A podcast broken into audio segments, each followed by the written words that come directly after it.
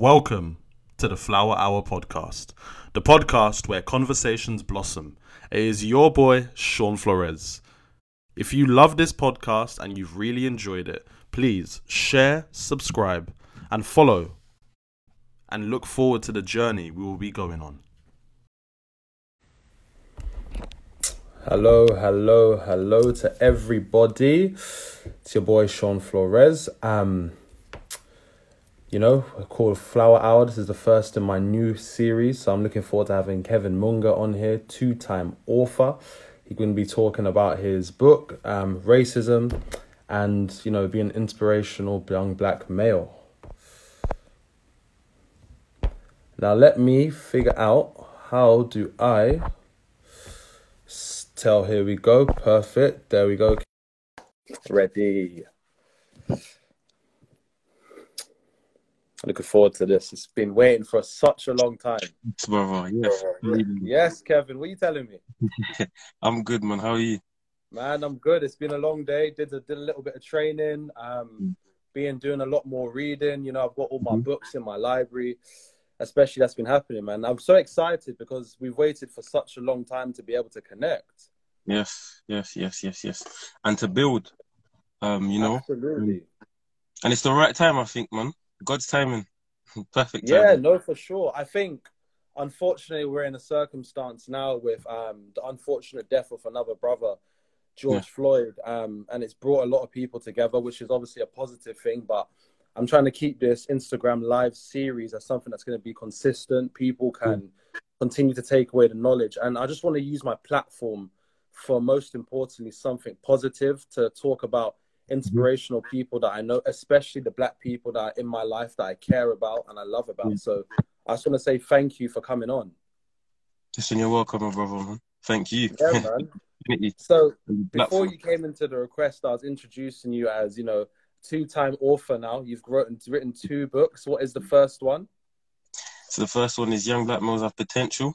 Um, that was and, written in 2017. perf- and your second book? And the second book is Who Am I? Uh, and it's about self identity and purpose. So yeah, man, you listen. You've got to tell the audience now about both your books because I remember I saw your Instagram when you um, had your first book out, and that's when we were speaking about you know the idea of young black men. There's a negative stereotype. There's misconceptions. There's ideas that blackness works within a monolith, and yeah. there's only one set way to be. But resistance works from different lanes. So Mm-hmm. I'd love to hear more about your book, first book.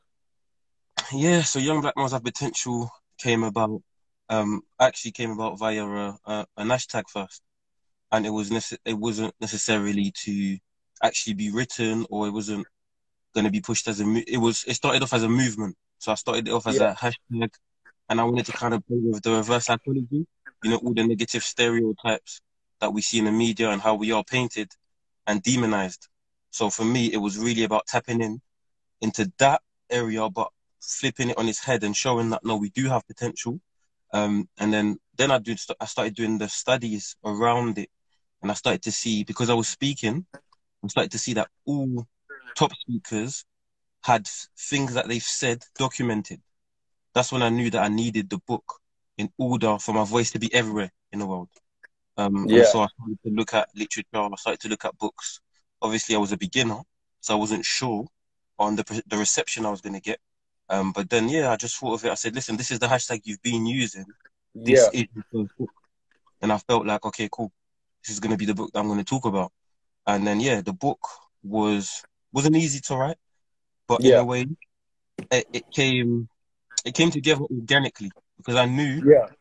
Excuse me. What I wanted to write about. I knew that I wanted to talk about gangsterism uh, due to previous experiences. I knew that I wanted to talk about black on black crime, something yeah. that's affecting every single day. Um, you either know someone that's dead, or you know of someone that's dead, or your neighbor's dead, or the person down the road is dead. So I knew that black on black crime was something that I wanted to really, you know, talk about um, and explain. I spoke about police brutality, and as we see, it's still happening in 2020. Do you know what I mean? Yeah. Um, something very, very important stereotypes, black masculinity, all the, the different, um, different, different chapters are very important. Um, not there's not one chapter that's more important than the other one. They're all very much significant and on the same um, on the same level, really. And yeah, so I released the book in 2017. Um, although I was studying for a law degree and I was in my second year, I still prioritized it and released it because urgency calls for um, priority. So yeah, that's the first book. Listen, when I hear that, it makes me so happy because you know when I grew up, there were certain things that I didn't um understand, and there were only certain things that I could conceptualize until I studied my undergraduate in criminology and sociology. And I really want to ask you the question about black on black mm. crime. Now, typically, mm.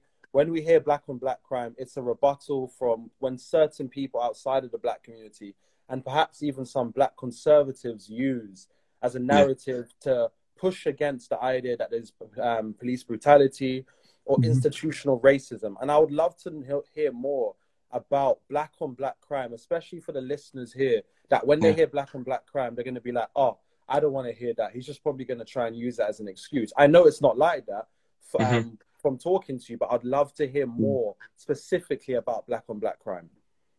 So black on black crime, as we know, obviously the, the cliche explanation would just be one black man inflicting harm on another. Um, but it obviously much deeper than that. Um, and again, like you said, someone might just be like, "Oh, this is this is an excuse," or "This is this is a way of making us the victims," but it's actually not. Obviously, there's underlying issues such as poverty, such as social class, such as um, just being exposed to different things and different things to your your your um, from from your your estate to to the education you receive one receives the attention one receives um, and the accessibility of yeah. being able to, to look past that. And essentially what crime does um essentially what poverty does is it brings forth crime. Absolutely. now, you're not going to rob someone that's got security and someone that's unaccessible you're gonna go and rob the person that you can access and unfortunately nine times out of ten that's your fellow black brother. Um, so that's how black on black crime actually arises. That's how it. That's how it comes. Um, that's how it. That's how. That's how it comes into fruition.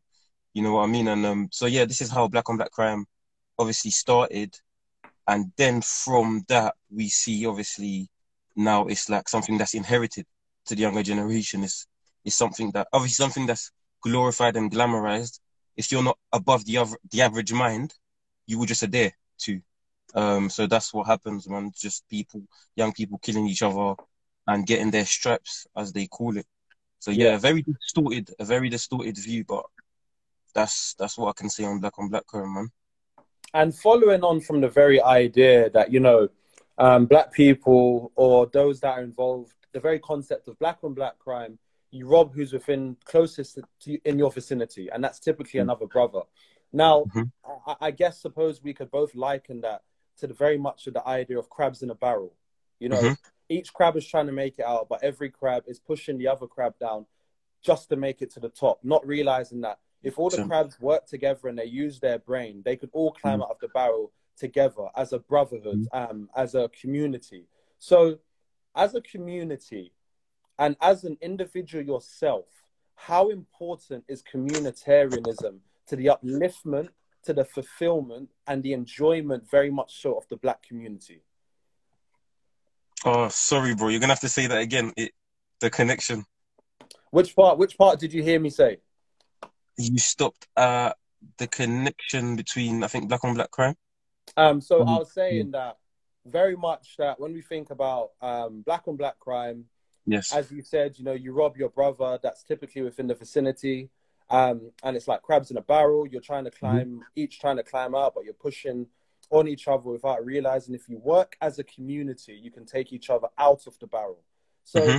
I would like to know from you, how could we find fulfillment, enjoyment as a community moving forward? And as an individual, how are you going to be able to help that? Because you have your book, but how are you also pushing that narrative outside of your being outside of being an author? So I think it's simple and it's not simple. Um, the simplicity of it is representation. So you, you, as a young black man who looks like them, talks like them, who may have a similar background to them, talking about the the young men that are taking each other's lives or that are scoring points on the streets, you become a representation in something that they believe that they would never be able to, to uh, in an area they, they feel like they can never excel in. You go yeah. into that area and you try to become a representation there. And I know a lot of people will say, "Oh, but how do you break that wall?" What you do is you will never know if you don't try. So, so what you do is obviously literature was for me the area which I felt like okay, we're underrepresented in, underrepresented, underrepresented in. Yeah. And I felt like okay, this is this is the avenue that I want to go into. Um, in 2016, there was only one black author in the whole of the UK. One black uh, author that had written a novel. Say that again. Me, Say that again, just so people can hear that again. in 2016, only one black author had written a novel in the in the entire UK. That's incredible. Um, That's crazy. Yeah, and it just comes to show um, that yeah, we were were underrepresented in that industry. Um, what you do is you also create an alternative. So a lot of young black men growing up on estates or in deprived areas would have felt like the only way out for them, if it wasn't street credibility, because uh, we have to understand a lot of these young men are ambitious. That's why they get involved in gangs. They would have thought the only legitimate way to feel like somebody or to feel um, like someone of value would have been football or music. Do you know so what I mean? Achievements of the body and not the mind. Yes, achievements of the body. Which is typically a paradigm we are very much stuck in. And, um, mm-hmm. you know, during my childhood, my mum refused for me to actually have achievements of the body. It simply had to be of the mind. And I was mm. talented mm. at both, which mm. came at a cost because one had to be sacrificed. Although I think I could have done both, but that's mm. actually mm. a very, very good point. Um, yeah. And following on from your point about gangsterism, I'd like to know if you're willing to share mm-hmm. with myself and with people watching, what's your story with gangsterism? Because I don't hear many people say gangsterism. I think typically we hear gangsters, you know, thugs, mm-hmm. and so on. So, what's your experience? So, gangsterism is a state of mind um, that you inherit, that you adopt from seeing things from an early age, or so violent from an early age. Um, obviously, I came from. I'm not born in this country. I'm born in Paris. Okay. Came out yeah, so I'm I'm born in Paris, and from an early age, I was seeing gangsterism. I had two older brothers who made a name for themselves to an extent in Paris through fighting. So from an early age, I was told that one proves his masculinity by fighting. Yeah, absolutely. Yeah. And obviously, that's the ideals that I adopted. If that's what you're seeing as a young man or as a, as a young child, that's all you can go by, kind of thing. Um, so that was the first introduction to gangsterism, just fighting, standing your ground, holding holding your own. Um, and then I came to London, and what I saw in London was there was a lack of familiarity. So in France, although there was violence, there was a lot more familiarity. I could knock on my neighbor's door, ask for ketchup, ask for onions, and vice versa. When I came here, um, that's when I actually was introduced to what gangs are, kind of thing. So that's like a different um, a different introduction or the second part to gangsterism, um, as I would call it. And what I also saw was that the gangsters were quite respected. They had some sort of immunity. They could go to yeah. the new, news agent and come back without being touched, without being robbed. And the people that weren't involved, they'd be asked, "What area are you from?" They'd be, you know, they'd be robbed, they'd be bullied. And then what I started to realize was that if you can't, if you if you if you're not part of this, if you can't beat them, essentially you have to join them. As cliche as yeah. it sounds. Um, and so yeah, so for me, gangsterism was that. It was just, it was freedom, liberty. It was power. It was it was quite a lot of things when I was a young um, a young man growing up. It was it was the thing. Um, do you know what I mean? Growing up where I grew up, Croydon, and yeah, man, literally, gangsterism is just it's it's all of those things and then you and then you come to a realization at the end that they're actually all illusions but when you that's all you live in and that's all you see you believe that if you can't beat them then surely you must join them so essentially everything yeah. that you saw became your reality 100% Um, I remember from my studies and from my reading, there's a very famous um, test with mice, and this is surrounding drugs. But um, mm-hmm. There were mice, and um, they were in a environment. However, they build the environments for the mice. Um, yeah. They put cocaine in the water for mice, and um, mm-hmm. the mice obviously became addicts. There was yeah. nothing around their environment that was stimulating. Nothing helped them to, um, you know, come off their addiction. Because people forget that mice and humans psychologically have very similar traits. Rats are incredibly mm. social animals. They become super depressed if they don't um, have other animals to associate and to play with. And what mm. it also showed was they still carried on with um, crack. It was crack. It was over cocaine. Either one of the two, but both the same. Mm. One's diluted, one's pure. Um, there was co- crack, and um, I'll, I'll, just use cocaine for this off the top of my head. Cocaine mm. was in one of the water, and one of the other waters was clear. Um, mm. And in this envi- in environment, it had um, like a, a, wheel, you know, that a lot of right, um, mice run on, and mm. so and It had a lot of other things. And eventually, what they realized with the mice was the mice stopped from drinking the water that had the cocaine mm-hmm. simply because their surrounding environment was stimulating enough for them to not have to use drugs mm. as a stimulus. And Mm-hmm. One of my biggest arguments in my own community is, as you said, gangsterism, you know, black on black crime. It's a way for us to stimulate ourselves in a very morbid, and a mm. very tragic, and in a very insidious way. And I just wonder what could we put in that environment to allow us and to help us stimulate the growth and the excellence of our young mm. black brothers, especially? Very good question. I'm going to think about it before I answer it. Um, what I would say is, again, representation, but you take it to the next step. Now, representation now has to develop into opportunities to the same people that you see coming out of your areas who are not just footballers or who are not just rappers, who may be authors or actors or um, politicians, you know, just anything that is quite, that looks quite, that you need ambition to, to attain you put in the face. You need to, you you put that you put that in their faces, and you you show them that okay, there are opportunities. I am accessible. Come here, do this. You set up events for them. You bring employers. You make it very informal as well, because a lot of the times when you make things formal, you sometimes barricade yourself and you you kind of put a stop to certain things because the young people will be like, oh, I'm not good enough, or the way I speak, I'm not articulate, or I can't you know, attend that event. So you make it informal. Maybe have a console there. You have food, and you just make you make yourself accessible. Do you know what I mean? We saw uh, John Boyega going to the protest, and everyone yeah. pictures. And again, that's accessibility. You could have been like, I'm a top star. I can't be around all those people. You could have been. You could have felt fearful and thought someone might try to rob me or this or that. I don't think he was with like security or bodyguards, but yeah, yeah again, it just kind it kind of shows the humility that one needs when you're coming from those areas and then you just kind of just give back you give back you give back and you put in their faces because the young people are not going to come towards you. You have to go towards them. You just have to throw the opportunities. So i think that's definitely one way to stimulate um, their minds. They're very ambition i'm sorry they're very ambitious people. And so we have to drive their ambition towards the right causes.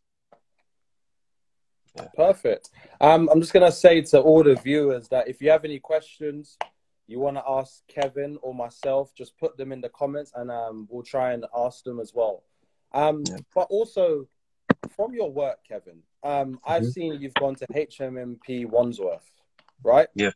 Um, I've also worked in prisons, and you realize a lot of these men, they're not scary. When they have yep. another black brother that comes in that you know speaks the way we do, that speaks you know positive to them, they just want a chance and they mm-hmm. just want an opportunity to be able to reintegrate themselves back into society. And mm-hmm. I want to ask, from your experience of prisons, what have you taken away from it? And if there's anything you could do differently um, for the for the boys in prison, irrespective if they're black or white, what would you do? What would I do? Um, obviously, when you find yourself in prison, must have mean must must must mean that something must have happened, and obviously you've ended up there. So the first thing to do is not reminding one of their past, reminding, um, reiterating to the person because they might have heard it before that perfection is non-existent. Because you know, a lot of the times people will still blame them for what they've done. They'll come up to society that still kind of labels them as the ex-prisoner and stuff like that. And so what you do is you try to eradicate those labels so that they come out with a fresh mind. Um, what I would do, obviously, if I go in there, would be some sort of mentoring, some sort of helping them rehabilitate themselves for when they come out. Because I see a lot of things. I see a lot of people um, con- um, welcome ex-prisoners with champagne, but okay, that champagne hopefully will then turn into an opportunity an opportunity for them to make money when they're out because it's all yeah. it's good, you know, throwing champagne on on the person that's coming out. But if they're coming out to nothing, no opportunity, yeah. no mentoring, no following, nothing, what's gonna happen? Yeah, they're gonna re- you know what I mean. So I think for me, it's really like just making sure when they're there to prepare them for the world outside. Because when they come out, I work with young men. Um, I mentor young men, and there was a young man. We had a referral of a young man that was coming out, so he was fresh home, right? I'm a 16 year old, and when I took him shopping, he was just like, "Oh, there's actually no one in the streets." So remember, they're not. They've stopped somewhere. You have to update yeah. them. Do you know what I mean? He was like, "There's yeah. no one in the street. This Corona thing is real. There's actually no one." We went into Aldi, and he wanted to buy the shop. Literally, he was like, "Today I'm gonna eat everything." He picked up sweets. He picked up biscuits. He picked up everything. And that's what happened in that that person's life. So what I would say is, you talk to them whilst they're there. You you you try to update them as much as you can, um, and then when they come out, you support them. You help them find work. You you help their mind. You help rehabilitate them, and then yeah, we can move forward that way. Yeah, that sounds um, great, and it's something that I absolutely agree with, and I hope that you and I will be able to do that because I think it's important. Um, before we move on to talking about your second book, we've yeah. got a question from Hi Carty, if I've pronounced it correctly, that says, I question yeah. whether you're strengthening the association between gangsterism and blacks when it happens in every race. Kevin, I would like I would lead you to answer that question. Hold on, let me read the question. Then see the question.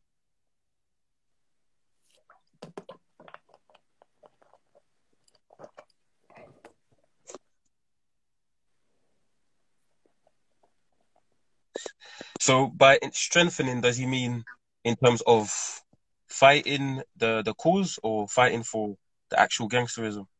I think what um he's I'm gonna assume what whoever that individual is and what they're saying is mm-hmm. are we strengthening the association between gangsterism and blacks? So are we making the very I suppose it's the word association between gangsterism mm-hmm. and blacks by us associating gangsterism and black, are mm-hmm. we only adding fuel to the fire? So no. So gangsterism is a separate topic. Um, it's a topic of class, social class. Um, most predominantly, it happens within the working class. It happens again. It it come it derives from poverty. It derives from a lack of opportunity. I we don't associate it to blacks, but unfortunately, subconsciously, when we when we tend to because it's been something that's been played in our music videos is something that's been quite worshipped in our neighborhoods. We tend to think, like for example, when one of our referrals were coming in, uh, where I work, we obviously read the report and it said that you had stabbed an individual before and stuff like that. And then my colleague called me and he was like, "Oh, he's not black," and and for me it was just like, wow, it's not something that's actually done. Um, it's done on purpose it's actually just something within our community that's quite worshipped more than in other communities. We don't see it as much as if we, we might even um, get that misconception that people might feel like, oh, if because he's Asian, he, he, he won't be a gangster, or because he's white, he might be a pretender, kind of thing. So it is something that's been strengthened within our community, anyways. Uh, when I was writing the solution of gangsterism, it had nothing to do with the race. It just had to do with the social class, and unfortunately, because my topic was about about black people, it just happened to fall within that kind of discussion anyway. So no, um, that's not something. That's not an agenda that I reinforce, but it is an agenda that does exist. Okay. Um, for example, when I think of gangsterism, I think of the Kray twins, Mods and Rockers, who are actually white, and very much the idea of moral panics came from um, Mods and Rockers in um, the papers. Um, but when I grew up, I grew up in the time when um, there was SUK. Who was it? Uh, I can't remember some of the other groups or uh, the gangs that um, I had when I grew up. So, for example, when we went to Battersea um, in South West London, um, we were approached by a few boys and they said, "What ends you from?"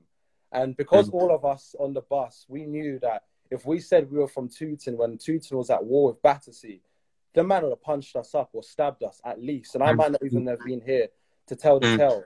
But good thing all of us were prepared. And we said we came from a road. Um, it was just down the road within um, the area. And then they asked us another question. And it's a good thing we were able to answer it because um, we were talking, you know, about football. We were there to do athletics.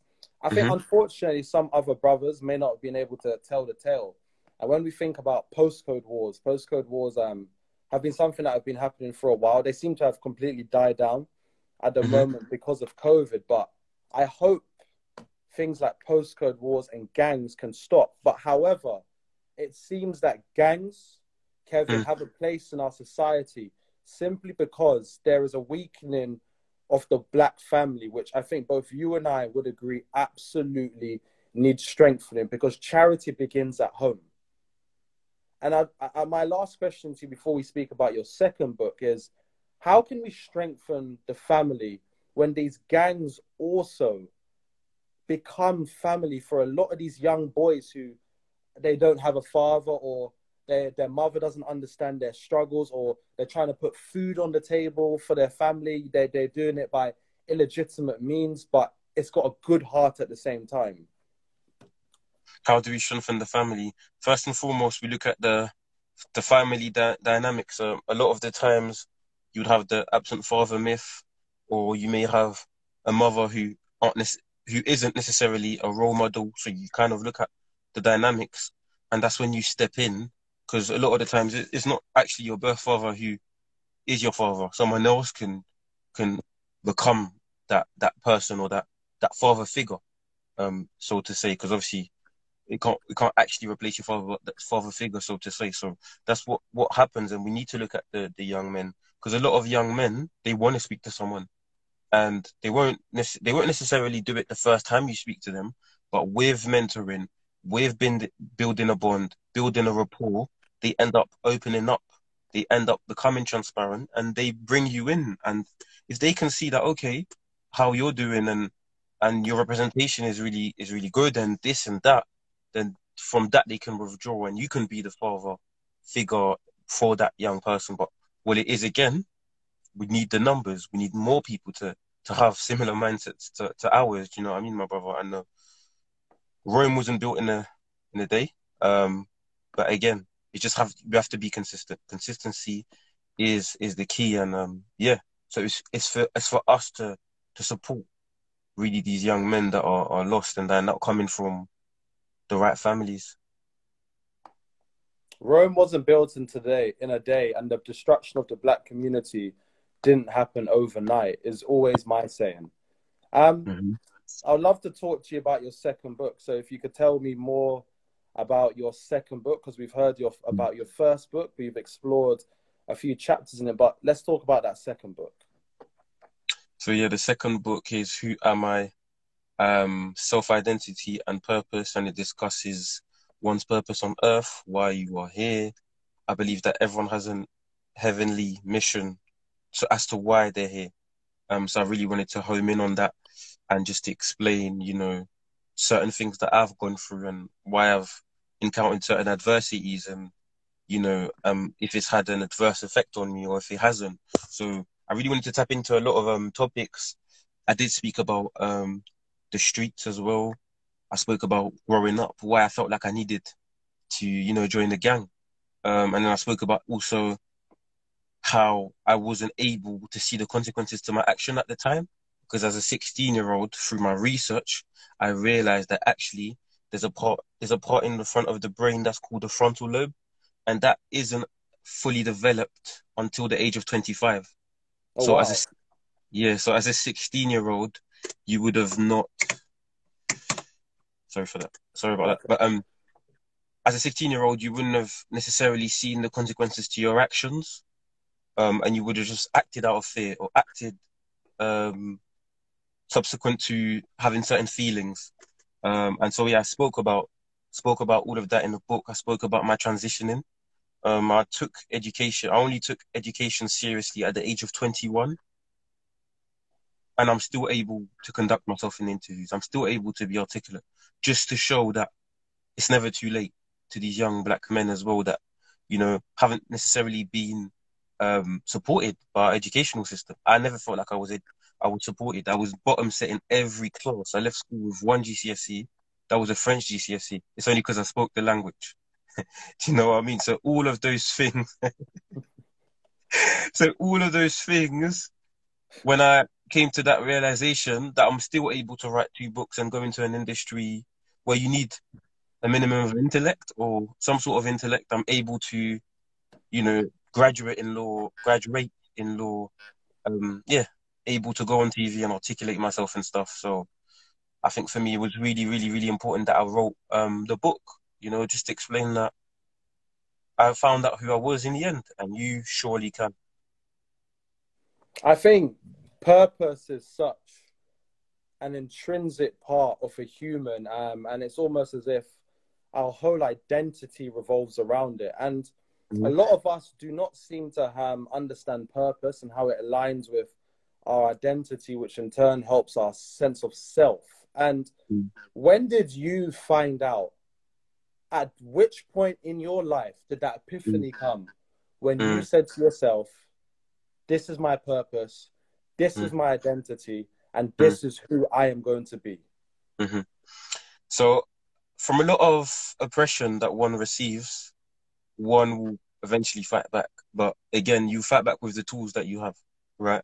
Um, and then if you're in a world within a world where your tools are violence, or let's say knives or guns, that's what you're gonna use, right?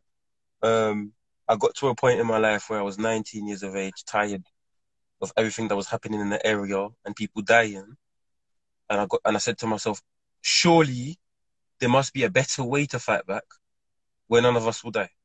Um, and yeah, even before getting to education and seeing that education would be the the area in which one will in the area in which I will get my freedom from, I was then invited to church, and for me, church was my attachment. Everyone has an attachment when they come from a certain walk of life. When they um and the walk of life is negative. Uh, and the walk of life was negative previously. So for me, the walk of life was negative previously. I had church as an attachment. From church, I was given structure. I was given the Ten Commandments. I was given, I was given positivity as well. That's something that we don't speak about a lot. Posit- speaking life into someone is very significant. It's very, Absolutely. and it should not not be underestimated. And from obviously all of that, I was then asking myself, okay, I've received all of this positivity and I've heard of the stories and I've been able to transition and to stop selling drugs or to stop being on the streets or to stop hanging out with the wrong people. I'm surrounded by good people and this is now the new ambition and I'm part of a new family. Who am I? That's when you start asking yourself, all right, they're doing something with their life. They're driving decent cars or they're doing certain things. They're working jobs. They're earning money. They seem happy as well, because that's the highest form of success. How do I become happy like them? And that's when the epiphany comes in. And literally, for me, I was just asking myself all the time, God, why are you waking me up? I was pressuring God, why are you waking me up? Why are you waking me up? Why are you waking me up? And organically came the passion to fight for causes, you know, to change, um, to yeah, to change for, for social change to come forth, um, for for social change to occur. Um, and then yeah, literally, book a book derived from it. After the book, opportunities derived from the book. That that then obviously, um, yeah, manifested in a second book being written and other things that I'm working on right now. So yeah. And I want to ask you, so the church became your agent, I suppose, for the change that you've therefore yeah. manifested into your life. It's become a part mm-hmm. of your identity. I grew up Seventh day Adventist, which is technically a denomination away from Christianity. It was created by Ellen G. White, who um, they believed that she had visions when mm. um, they found out scientifically later on that she had um, epileptic fits. Now, I'm not here to dispute whether she had visions or not, but she was also quite racist. And um, Adventism is quite new, but ironically, Adventists are some of the longest living Christians in the world. They live mm-hmm. in many in a blue zone, for example, in California, where they have great access to um, fruit, veg. A lot of them live raw vegan, which is that's for veganism is for a whole nother topic on a whole nother day. But I want to mm-hmm. ask you, religion has been such a core component of revolutions for black people typically. So we've got Malcolm X, you know, Nation of Islam, moved away from it. He was still um, Muslim. We have mm. Martin Luther King, who was Christian as mm-hmm. well. Mm-hmm. Um, we've got Marcus Garvey, where Pan Africanism is technically a religion in the way we can understand it, which is a branch off from Rastafarianism. We can go around that all day, but that's for another live. I want to ask you can the church today be really and truly a revolutionary component for black people when we've what I find and what I found typically is a lot of people are more angry Christians that oh and as my friend Deji said Nat Turner turned the Bible on its head mm. good shout mm. Deji I want to find I want to ask can so the church sometimes ends up creating more division and mm-hmm. a lot of people have been angrier at the looting as opposed to the death of George Floyd. And I want to ask you, your own personal opinion, can the church be a revolutionary agent for change? And what is your feelings around the looting and the death of George Floyd? The church can most certainly be part of our change and our progress. Just because when you even look at some of the deaths you will look at some of the biblical names, the Daniels that die, the Davids that die. So when I hear a church saying that it's a separate problem, for me, that's absolute madness. Like the church is definitely, the church is what buries us. At a funeral, who do we call? You know what I mean? We call a religious leader. Um. So yeah, the church is definitely can definitely be um used as a re- um revolutionary tool, and it it has been for some parts of the world. Um, in in the UK. Actually, it's it's it's been happening with certain pastors. But what happens is sometimes we have a problem of Christians that are legalistic and that don't see that God is actually a God of love, and anything that is positive, He's behind. Say that. Say that again for people to hear, because I understand what you mean, but you got to break down that term. What is it? Legalistic. So legalistic, people that are quite radical, and people okay. that see things in one way, um, people that are quite judgmental, people that see that okay, you know, you're coming in the church maybe with, I don't know, it can be tattoos on your face, or it can be just something that you maybe one shouldn't do, or it could be something like something that's against a principle of God, like fornication or something. And what the church tends to do at times, not all churches, is uh, they might push that person away because they don't feel like that person is worthy enough to be, you know, seen with or to be connecting with them. And uh, we don't see enough love. But of course, the church can definitely be a revolutionary tool um, to bring forth change 100%. Religious leaders have a lot of impact, a lot of influence. As we said, Martin Luther King was a religious leader as well. He was a minister, but he was able to sit in front of the President of the United States. Malcolm X was um, a religious leader as well. Um, so yeah, and it, it, doesn't have to be just Christianity; it can be Muslims as well. Um, so even the mosques can be used as a revolutionary tool, hundred percent. Um, I absolutely agree with you. And when we think about um, Martin Luther King, he was mm-hmm. deeply whitewashed in history. People forget that Martin Luther King wasn't completely non-violent. He believed in um, defense and to love his own people. But it was, however, until I believe it was the protests he went to at Montgomery, where they said to him he had to be peaceful, otherwise mm-hmm. they were going to end up using violence on him. Um, and I need to mm-hmm. double check and read over some of the books that I have, but that's what I remember off the top of my head. It may be right, it may be wrong. And mm-hmm. I want to find out from you as well. Um, I've been to events where there's the Nation of Islam, um, and I find my issues around them, they're not really doing too much the way they should, because unless you're a Muslim, they don't really align with your thought process. Mm-hmm. Um, and for someone like me, I don't necessarily buy into the concept of heaven or hell, because my idea of um, life is I can make my life my heaven or hell. And I don't want to submit to a religion that forces me to wait for a life hereafter until I, because I can have a life here now. But I'm not going to knock other religions as a result of that. Everyone has their belief structure. But how do we reach people who, as soon as they hear religion, they close off their brains, they mm-hmm. close off their minds, and they close off their hearts? How would you reach those people who are unwilling to hear the message alone. What you do, you see what you do with those people, those type of peoples is you you don't Bible bash or you don't use the Quran excessively. Again, that's a subjective view of mine. You don't use the Quran excessively whilst you're trying to aid them. And I, I tend to see what we tend to see is a lot of people Bible bash and forgetting that how they walk is Jesus how they speak is Jesus, as um, the Bible says that you know them by their fruits. So if your fruits are patience, um, humility, you know I mean, um, goodness of the heart, then that person will be drawn towards wanting to to get involved with you anyways, without you having to to preach. But again, that's quite a, a modern way to look at it. We still have people that are acting in their old ways, and it's quite, as I said again, legalistic, radical one way. Um, and that's how you can be drawn towards me. But um, you always you always have to create that bridge.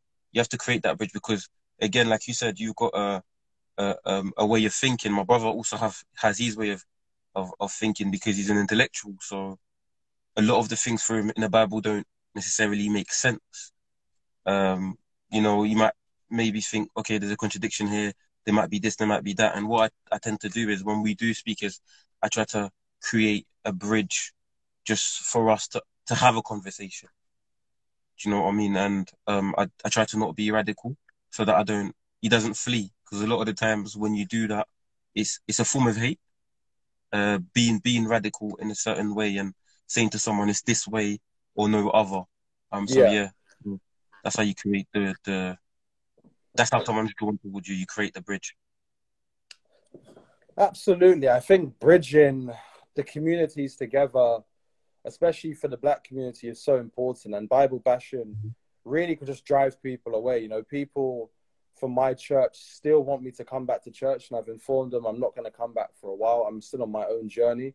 Whether mm-hmm. or not I return to Christianity is yet to be seen, but for now, there is no um, what is it sequel to the prequel. Um, mm-hmm. Um, I want to ask you. So, we've spoken a lot about your two books. We've spoken yeah. about your work in prisons. Um, I wanted to get onto a little bit more of a heavy topic, um, and that is George Floyd. Upon seeing what happened to the brother, which I absolutely agree is a modern day lynching, police yeah. brutality has absolutely continued, and it's it's not seeming to stop. Mm-hmm. As a young black man, how do you feel seeing the death of another black brother in George Floyd, and are our fears of America warranted here in the UK? Very good question. Um, what what I will say to that question is that I feel like the George Floyd episode is nothing new in terms of I'm not desensitized to it. Um, it's always going to be hurtful to me. Always. Anyone losing their life in, in such a way will be something hurtful to me, but we need to understand that this is something that's been happening when we look at. Um, I take one example from the UK, who is because we have a misconception that in the UK, because they don't have guns, there's no racism or the police is okay here. Um, and a lot of people don't know like that there's the information is out there, but a lot of people don't study um, the the information of police brutality here. So um, we've got Nuno Cardoso, who was a first year law student, who again who died in custody. Um, Rashan Charles here as well, again, died um, died uh, died because of police brutality, and obviously the George Floyd was just it was just it sparked something because of how it was how it was how it was it was, it was filmed. You know what I mean? And uh, the, the seeing of the nine minutes and the standing on him and stuff like that. That's why it was, you know, taken so seriously. A lot of the times we we don't get to see um that, and we don't get to see the police officer, you know, standing on his neck. It might be that he gets shot, or we might just see the headline on the news, and I think that's why everyone took it seriously. But from from from before we were hearing what was happening, I think it should have been taken seriously. The protest should have been going on. It took Martin Luther King 381 days to get some change. Um, the Montgomery Walk was 381 days, which is more than a year. Yeah. Um, and people really need to understand that it is consistency. The Blacked Out Tuesday, I didn't get involved with it. I posted the day after I'm being extra, but literally it was just like for me. So well, I'm not, I'm not going to do that this for a day. Forget it. We're not going to get things within a day. Um, yeah, I, I just felt really heartbroken because I could see people posting and I didn't want it to be kind of like a bandwagon moment where everyone posts because it's just happening now, and then in a week's time we just carry on living our normal lives. I want it to be. I'm really for the cause, and consistency is key. And again, as I said, how do you help young black people? You help within your community. You read your history. You know thyself. You protest. There's so many things.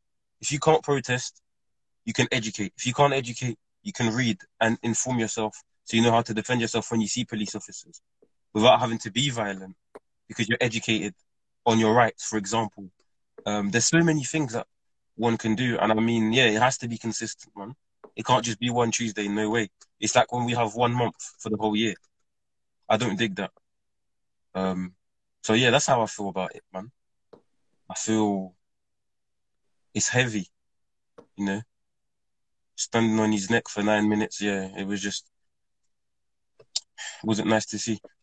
I think, taken from what you've said, essentially, this this can't just be a trend. It can't just be a hashtag.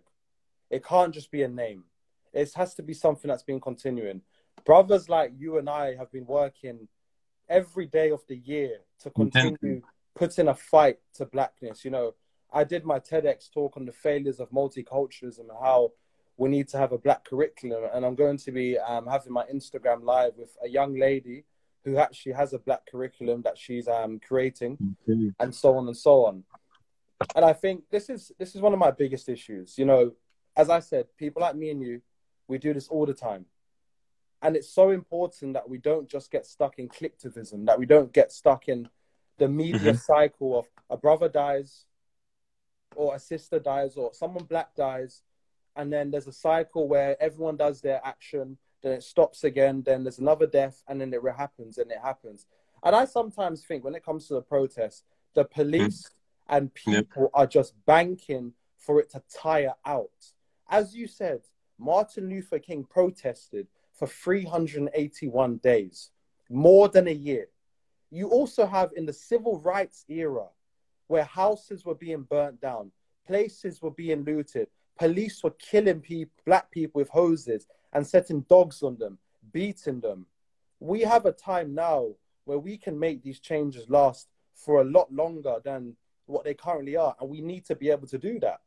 And I think when we think about everything that's happening, as long as we create a sustainable change and continue to educate people, I would like to believe some of the issues we have will eventually subside or mm-hmm. go away, but maybe I'm living in a fantasy.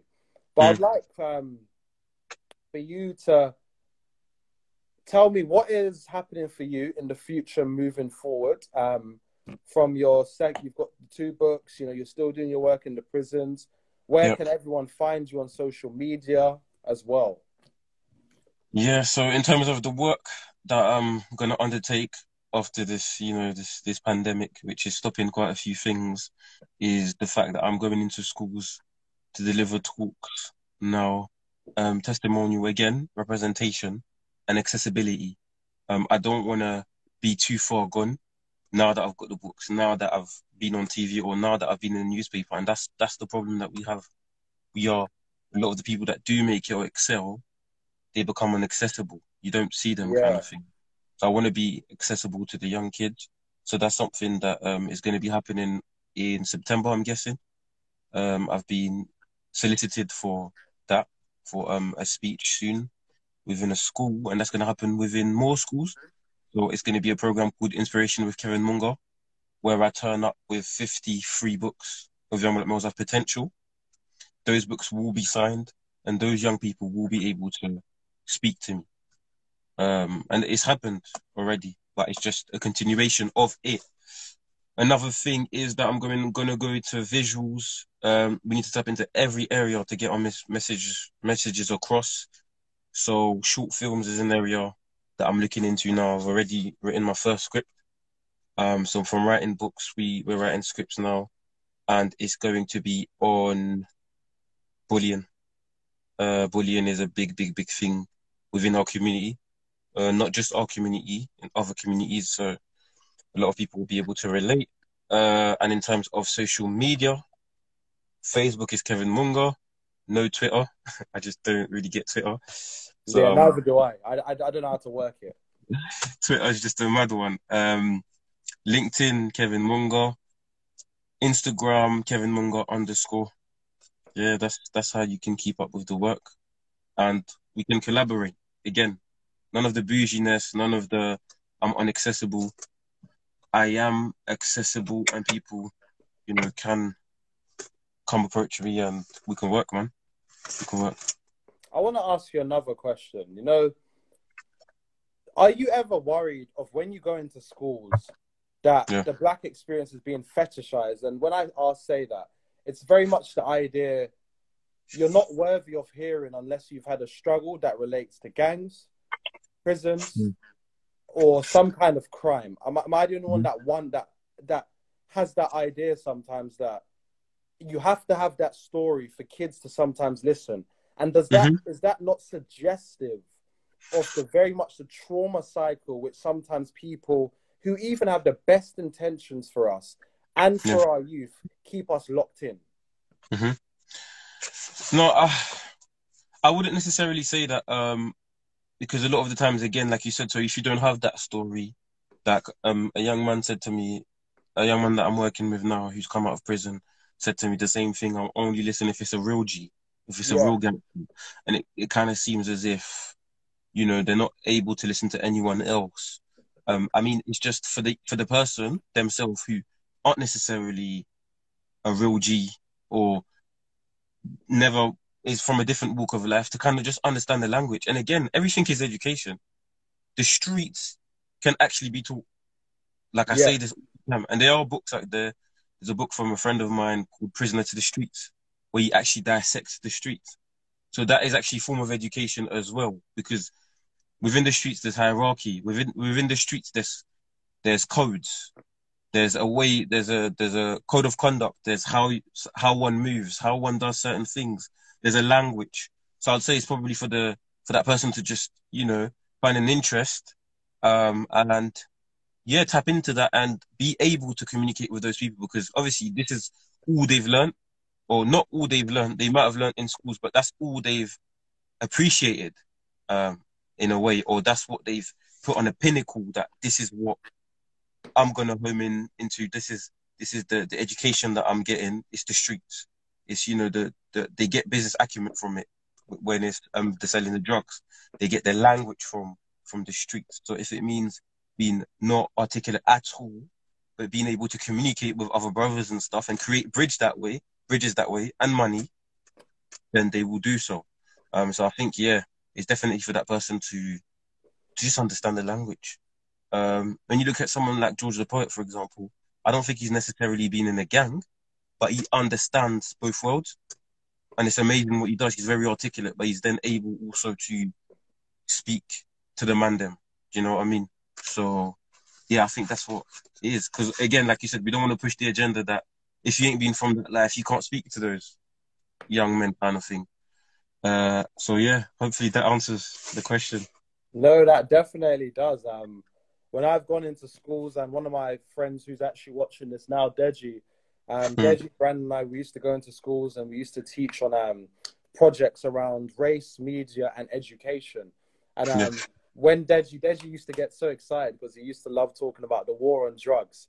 You could not get. Deji not talking about the war on drugs because he wanted to educate the kids. And um, Mm. Brandon used to talk about education, and I used to switch in between music. And Mm. when kids hear music that they can Mm. relate to and they sometimes understand, that's what captures their mind. You walk into their environment, you pull them out at the same time, and you show them that there's Yeah. two ways that they're able to live. Um, Mhm. And as you said, the idea of being relatable. Sometimes people think I sound quite middle class and you sound white, you sound educated, Shaun, like you've grown up in a middle class area. I grew up in the streets just as everyone has. It's just my mum forced me to read. That's all shit. That all. That's all it was. I grew up in a single parent household, and um, I was able to relate to kids and somehow and somehow. And just as you are, you know, you Mm. came from Paris, you saw the streets, you know, you Mhm. saw the gangsterism, you found your way um, through God. You you're a two-time author. You work in prisons. I don't think people understand how remarkable a young man that you are to be able to do all of that with the, all the obstacles put against you, all the markers in life that have said to you, you shouldn't have been able to make it. But you and I are able to have a conversation over Instagram Live, and you and I have never even met. Could you Mm. imagine? We've Mhm. never even met, but we're Yeah. able to have this conversation because we have one common goal, and that is the Mhm. liberation, and that is the freedom, the empowerment, and the fulfillment of our community. And for the last two to three minutes, Mm. I just want you to leave my audience here and your audience with some final words that they can take away. So in terms of, I'll start off with some of the quotes that I live by. Um, so the quote from the first book will be, I'm trying to challenge the ideology that in order to be somebody where I'm from, you need road status, and that the only way young black males make it where I'm from is if they know how to kick a ball or write lyrics. And literally is talking about just creating the alternatives and showing that we are more than just footballers, we are more than just athletes. And um, essentially that intellectual weaponry is a necessity. Um, and that's when they start taking us seriously, kind of thing. So that's that that'll be the first thing. So for everyone to tap into different areas in which we can help our people to show There's them that. nothing more scary to society than an educated black man. Amen. And I say it and I stand by that. Yes. Um, and obviously it's, it's because of, we've seen the, the success that we've gained from it. Not necessarily the success, but we've seen the, the positive impact it's had on us to read and to articulate ourselves. And we're able to articulate ourselves better and able to, you know, hold conversations such as these. Um, but not everyone sees it that way. So that's why it is for us to, to make sure that we make it, um, pleasable for other people to, to join us, to have these conversations. So that'll probably be the first thing. The second thing is, yeah, man, just keep doing you. Um, and the, I think a lot of the things that we tend to see is people love to say, I'm underrated. I'm not seen enough. I'm not visible enough. If you say that about yourself, who else will believe in you? Yeah. Um, and I think that's what people need to people need to stop doing. Why do you feel like you're underrated? Just because you're not seen by the people that don't need to see you anyways. Do you know what I mean? And it might be like like um a, there's a black businessman in Croydon who said that he was trying to get the intent he was trying to get attention from the wrong people. And when he saw two kids walking acro- walking across and they're walking past his shop they tapped on the window. As he come out they ran to him and hugged him. And he said you re- then you realize that this is the recognition I need to get.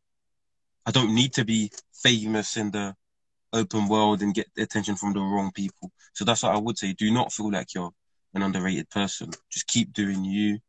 Um, and yeah, that's really what I would say, man. Just keep pushing. I've got one passage of the book that I did want to read. Abs, go ahead. You've got one minute and 15 seconds. Go ahead. Okay. Um, had the page. I had the page. Page is gone. But yeah, I'm gonna find it. Okay, so this is in chapter four, um, and it's called culture. The chapter, and I literally talk about police officers. Obviously, it's, it's irrelevant to the topic. Police officers employed to patrol urban areas they are unable to relate to causes miscommunication within communities.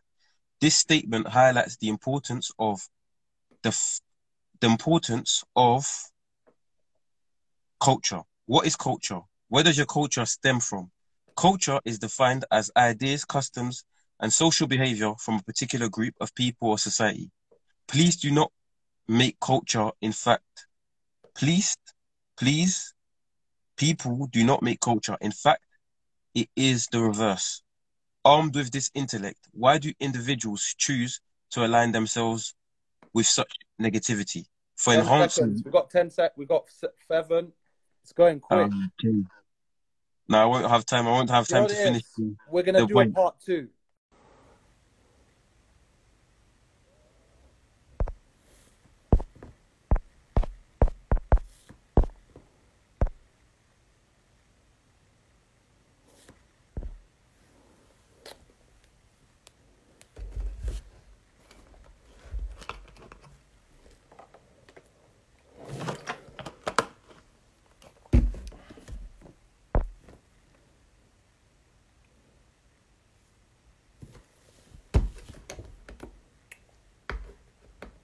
But yeah, um, oh, perfect. He's put a request in again. Good. To end it so abruptly.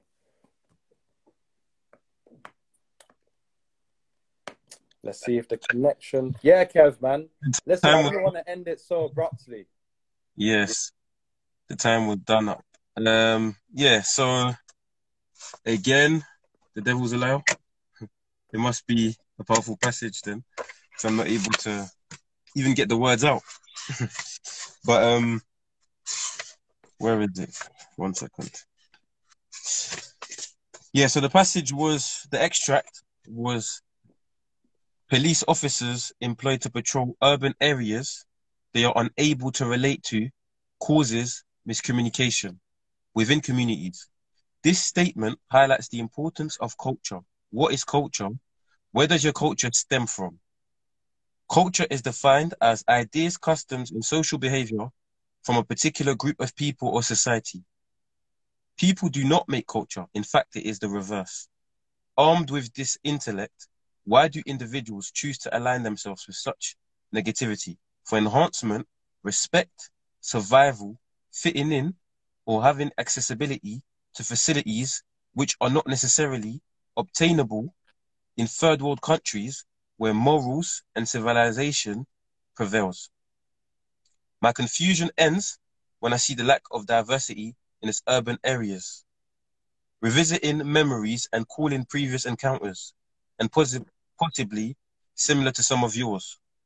Croydon, Surrey, during 2003, in the last year of primary school, saw the emerge of many teenage social groups. However, the most popular groups accommodated the worst troublemakers. They all spoke the same and shared the same se- sense of style, but most importantly, they all appeared respected. Some of the perks that came with the come up and the notoriety included females, identity, and security, as they abided by their own set of rules. It was not until several years later I realized that those dividends were nothing but mere illusions. So that's the passage that I wanted to just highlight when we talk of the streets and we talk of how much how much how much of an impact it has on a young black male, how much it is viewed as something that is quite beneficial to one. You know, when you're talking about the the things that one acquires from the street, such as respect, um, it's a way of survival, fitting in, having accessibility to facilities which are not necessarily obtainable in third world countries. Just really to show the extent of of um, self value that it adds to one. Uh, you then understand why it is something that is quite hard to fight against un- unless there are opportunities that seem a lot better to the eye for the young person that's involved. Kevin, we've gone over by like Yeah. five minutes. But let me tell you something. As I said, we've never met in person, but after COVID, we're going to meet. Um, I definitely believe the audience have absolutely enjoyed um, having having you as a guest on my um, new Insta Live series, Flower Mm. Hour. I'm going to hopefully be doing two guests every week, um, and we're going to have a part two with you in hopefully a good couple of weeks or maybe a month or so. because Mm. I want to catch up with your journey. So I just wanted to say thank you so much for being literally my first guest. Thank you. Thank you. honestly made it such a pleasure, and I'm so thankful that we've been able to share the information, the knowledge that we have, and you've been able to tell us about your life, man. And to be an author is something that I'm looking to be at some point in my life, Kevin. Mhm. And you inspire me, and I'm sure that the people that are on my page are going to be inspired by you. And you're Thank a great representation to us young black men and to men to be better men out there in the world. And I truly mean that. I don't just say things for the sake of it. Thank I want to say thank you so much. And your journey has inspired me more than you can honestly imagine. To keep going, to keep glowing, and don't ever give up. And if you ever need me, you know where I am. I'm a mobile phone away. I'm an Mhm. Insta. I'm I'm right here. So I'm Mhm. definitely just want to say thank you so much. I'm humbled, man. Thank you. Thank you to everyone that tuned in as well, man. This is this is Absolutely. great. Um, and that's how change occurs. You know, that's how change occurs, man. So unity and through unity and love. So thank you to everyone that tuned in. Literally, man. Humbled. Um, and we're gonna have a part two. We promise to everyone we're gonna have a part two because sometimes an hour is not enough. And in my story, I'm going to um, put up a direct link to both of your books if anybody wants to purchase Kevin's That- books. The second one. you want to support a black black creators, um, black authors, black um, but everything black at this current period in time, but also just in general, we want to help encourage that. And to Mhm. anyone who's tuned in now, you've just missed the live, but I've put it on my um, what's it called um, page already, so you can tune in with that. So, Okay. Kev, I'm gonna have to go now Yes. because um, you know, brother. man, I'm so thankful though, Kev, man. We'll catch up. Again, we'll catch up, brother, man. See you soon. Definitely, man. I'll see you soon. See you soon, brother. All right.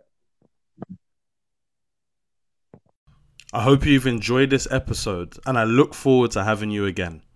If you've enjoyed, share, subscribe, follow, and make sure everybody gets to have the blessing that is conversations. And remember, Flower Hour is the podcast where conversations blossom.